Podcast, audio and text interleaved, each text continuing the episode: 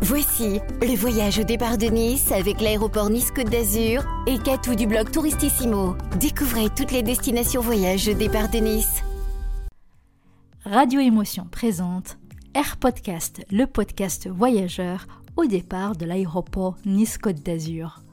Je suis Catou, je serai votre guide de voyage audio pour vous faire découvrir des destinations hors des sentiers battus à la rencontre du monde et des locaux. Pour ce nouvel épisode d'Air Podcast, je vous emmène dans une capitale atypique et attachante à la fois. Souvent négligée mais regorge de belles surprises pour ceux qui prennent le temps de la découvrir.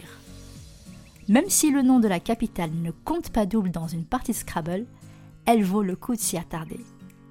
Vous l'avez deviné, je vous embarque avec moi à Reykjavik. Ça tombe bien, l'aéroport Nice-Côte d'Azur vous propose deux vols par semaine de juillet à août avec la compagnie aérienne Icelandair. Reykjavik est une ville haute en couleurs, tantôt par ses maisons colorées, tantôt par ses murs couverts de street art un peu partout dans la capitale islandaise. La ville à elle seule est un dépaysement et vous promet de bien belles surprises. Visiter Reykjavik vous permettra de comprendre la culture islandaise et j'ai listé pour vous quelques lieux sympas à faire. Prenez de quoi noter, vous serez surpris de ce qu'il y a à découvrir. Reykjavik se visite à pied, en minibus ou en hélicoptère. Il existe des free walking tours en anglais et en français en compagnie des locaux. Commençons la visite de Reykjavik par le symbole de la ville, l'église Adgrimskirkja. C'est l'édifice le plus connu de la ville et à coup sûr le lieu d'intérêt qui attire le plus de voyageurs.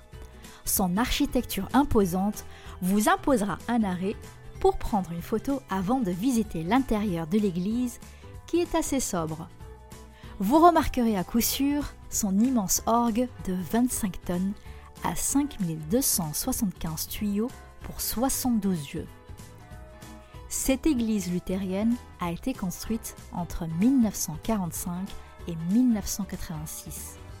Sa flèche culmine à plus de 74 mètres au-dessus du sol.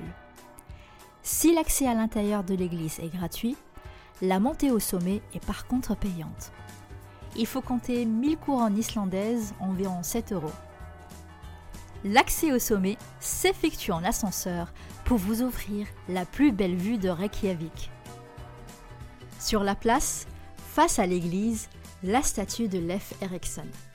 Il serait le premier Européen à avoir découvert l'Amérique bien avant Christophe Colomb. Cette statue a été offerte par les États-Unis pour commémorer le millième anniversaire du Parlement de l'Islande. Au nord de l'église Edgrimutch se trouve l'impressionnante salle de concert appelée la Harpa. Inaugurée en 2011, la Harpa est devenue un des bâtiments le plus représentatifs de la capitale. Véritable prouesse d'architecture moderne, avec sa façade de verre composée de plus de 10 000 vitres. C'est le site parfait pour les amateurs de photos. La Harpa est magnifiquement photogénique à toutes les heures de la journée. Si vous êtes curieux de découvrir l'intérieur, il faudra débourser 2500 couronnes islandaises l'équivalent de 16 euros et ça vaut là aussi le détour.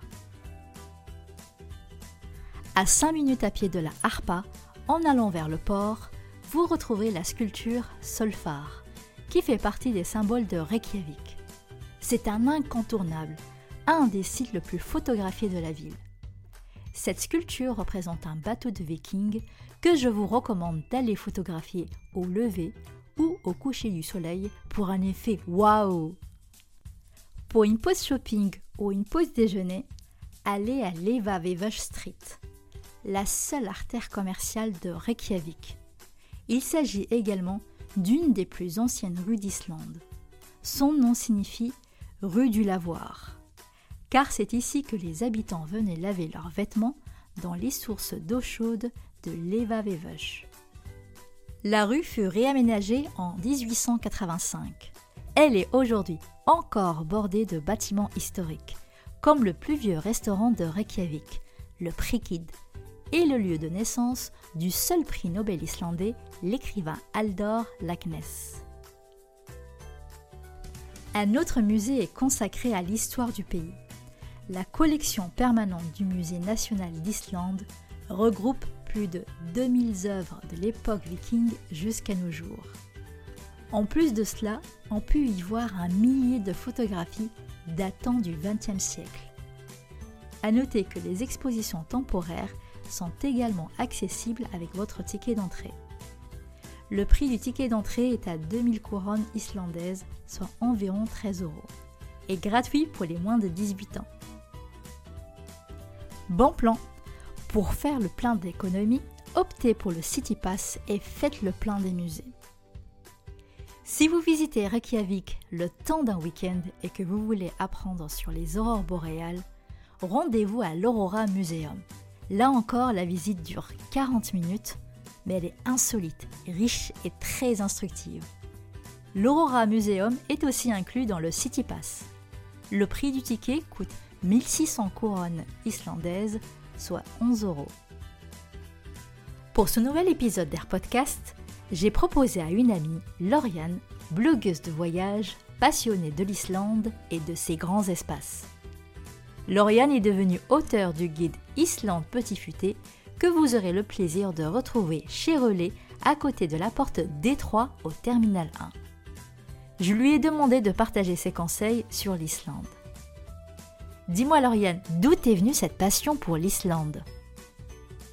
Ma passion pour l'Islande m'est venue de quelqu'un que j'ai fréquenté, qui avait des photos de l'Islande accrochées à son mur et que je trouvais très jolies et je m'étais dit que j'aimerais bien y aller un jour, ça avait l'air beau et en fait, quand j'y suis allée pour la première fois, ça a été un vrai coup de cœur, un vrai coup de foudre. Je suis littéralement tombée vraiment amoureuse du pays, alors que je ne fréquentais plus le garçon en question. Suite à tes nombreux allers-retours vers l'Islande, tu es devenu auteur du guide Petit Futé. Est-ce que tu as découvert plus sur la culture et les traditions islandaises Et qu'est-ce qui t'a surpris durant ton voyage en tant que pigiste? Je ne dirais pas qu'il y a quelque chose qui m'a surprise euh, vraiment, vu que je connaissais bien l'Islande. Donc en arrivant en tant que pigiste, je connaissais déjà le pays. Mais c'est vrai qu'en testant beaucoup de restaurants et en parlant avec quelques Islandais pour des interviews, j'ai pu euh, voir que c'est vraiment un pays dont les habitants aiment garder leurs racines et euh, n'ont pas ce souci d'être toujours compétitifs face à la modernité, d'accueillir le maximum de grosses chaînes, de faire de Reykjavik la capitale la plus hypée. Non, ils ont vraiment envie de garder leur tranquillité et ils se modernisent, ils accueillent quelques chaînes, quelques commerces un peu plus, euh, on va dire, grand public. Mais par exemple, vous n'avez pas des McDonald's ou des Starbucks en chaîne euh, à Reykjavik. Donc ça, c'est vraiment super chouette parce que même si le pays a grandi en popularité, il reste une terre d'accueil assez atypique. Quelle est selon toi la meilleure période pour aller observer les aurores boréales en Islande? Alors, pour observer les aurores boréales, il faut aller en Islande quand il y a la nuit. Donc, c'est-à-dire de euh, fin août en général à début avril grand maximum. Le mieux, euh, bah, ça reste euh, d'y aller entre septembre et novembre pour qu'il fasse pas trop froid, même si la nuit est moins noire. Et la période aussi de février est pas mal par rapport en général à l'activité solaire. Mais c'est ce qu'il faut retenir, c'est que vous ne verrez pas d'aurore boréale s'il ne fait pas nuit. Et que euh, forcément aussi, plus il y a de nuit, plus il y a de chances de voir des aurores boréales. Et généralement, une journée à aurore boréale, c'est une journée où il fait euh, froid mais beau où le ciel est dégagé. Quand vraiment euh, vous avez une belle journée d'hiver où il fait très froid, mais le ciel est très dégagé, ça c'est une journée à aurore boréale, même s'il n'y a rien de certain forcément. Dernière question.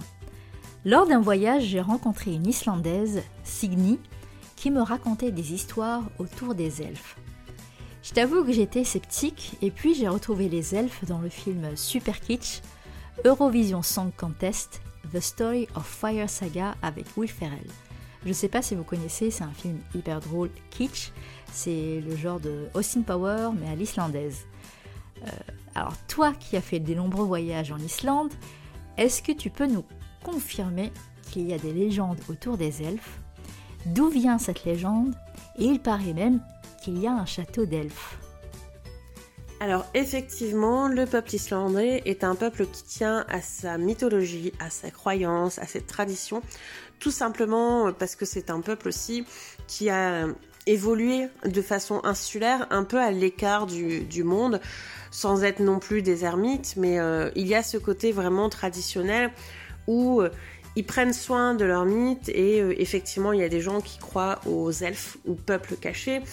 On voit aussi qu'à l'approche de Noël, vous aurez notamment pas mal de choses autour du chat de Noël, le Yola Kothorin, qui est un chat énorme qui mange les petits enfants qui n'auront pas eu de nouveaux vêtements à porter pour euh, le réveillon de Noël. Donc il y a vraiment effectivement sans être hyper superstitieux et euh, sans être non plus euh, enfin comment dire, ça se ressent pas forcément quand on visite la capitale, ça se ressent pas forcément si on visite le pays, mais il y a ce côté euh, et cette envie de vouloir garder leur tradition et de vouloir garder ce côté-là, d'en faire une partie de leur culture qui ne disparaît pas. Vous avez bien pris note des conseils de l'Ariane pour aller en Islande Découvrez le reste du pays sur son blog Un pied dans les nuages et dans le guide Petit Futé Islande. Si la météo le permet, allez vous balader au lac Turnin. C'est un endroit agréable qui se situe en plein cœur de la ville, à 10 minutes à pied de la Harpa. Allongez-vous au bord du lac, mettez de la musique, de préférence Björk, et laissez-vous bercer par sa voix. It's oh so quiet. Bon, je vais m'arrêter là, sinon il risque de pleuvoir, et pas qu'un peu. Pour ceux qui veulent rester à Reykjavik tout en prenant le large, il est possible d'aller observer des baleines en excursion depuis la capitale islandaise. L'excursion dure 3 heures. Si vous ne voyez pas de baleines, vous obtenez gratuitement un nouveau billet. Il y a plusieurs départs par jour. Toujours au large, en face de Reykjavik, Visey une petite île côtière, je vous conseille l'excursion d'une demi-journée. On y trouve la plus ancienne ferme en pierre du pays, transformée en restaurant, ainsi que la deuxième plus vieille église d'Islande. On peut s'y promener, observer des oiseaux et voir des œuvres d'art minimalistes. L'Imagine Peace Tower est une tour blanche en hommage à John Lennon, réalisée par Yoko Ono. Elle est allumée chaque année du 9 octobre au 8 décembre, les dates de naissance et de décès de l'ancien Beatles. Et dernière excursion à vous proposer, le Cercle d'Or est l'un des endroits le plus visités en Islande. De par sa proximité avec la capitale, il est tout à fait possible de le visiter en une journée depuis Reykjavik.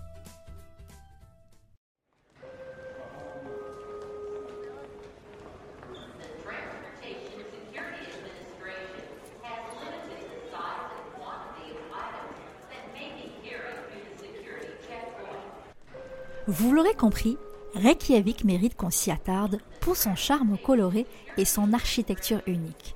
Il y a tant à faire dans la capitale islandaise. Tous les départs pour Reykjavik sont au terminal 1.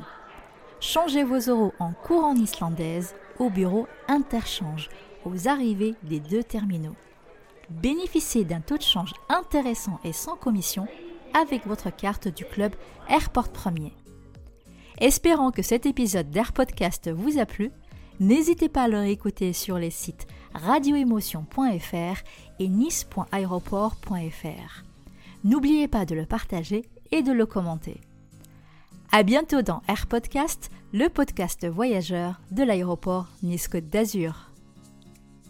C'était le voyage au départ de Nice avec l'aéroport Nice-Côte d'Azur et Catou du blog Touristissimo. Prolongez votre expérience voyage avec AirPortcast sur radioémotion.fr et nice.aéroport.fr.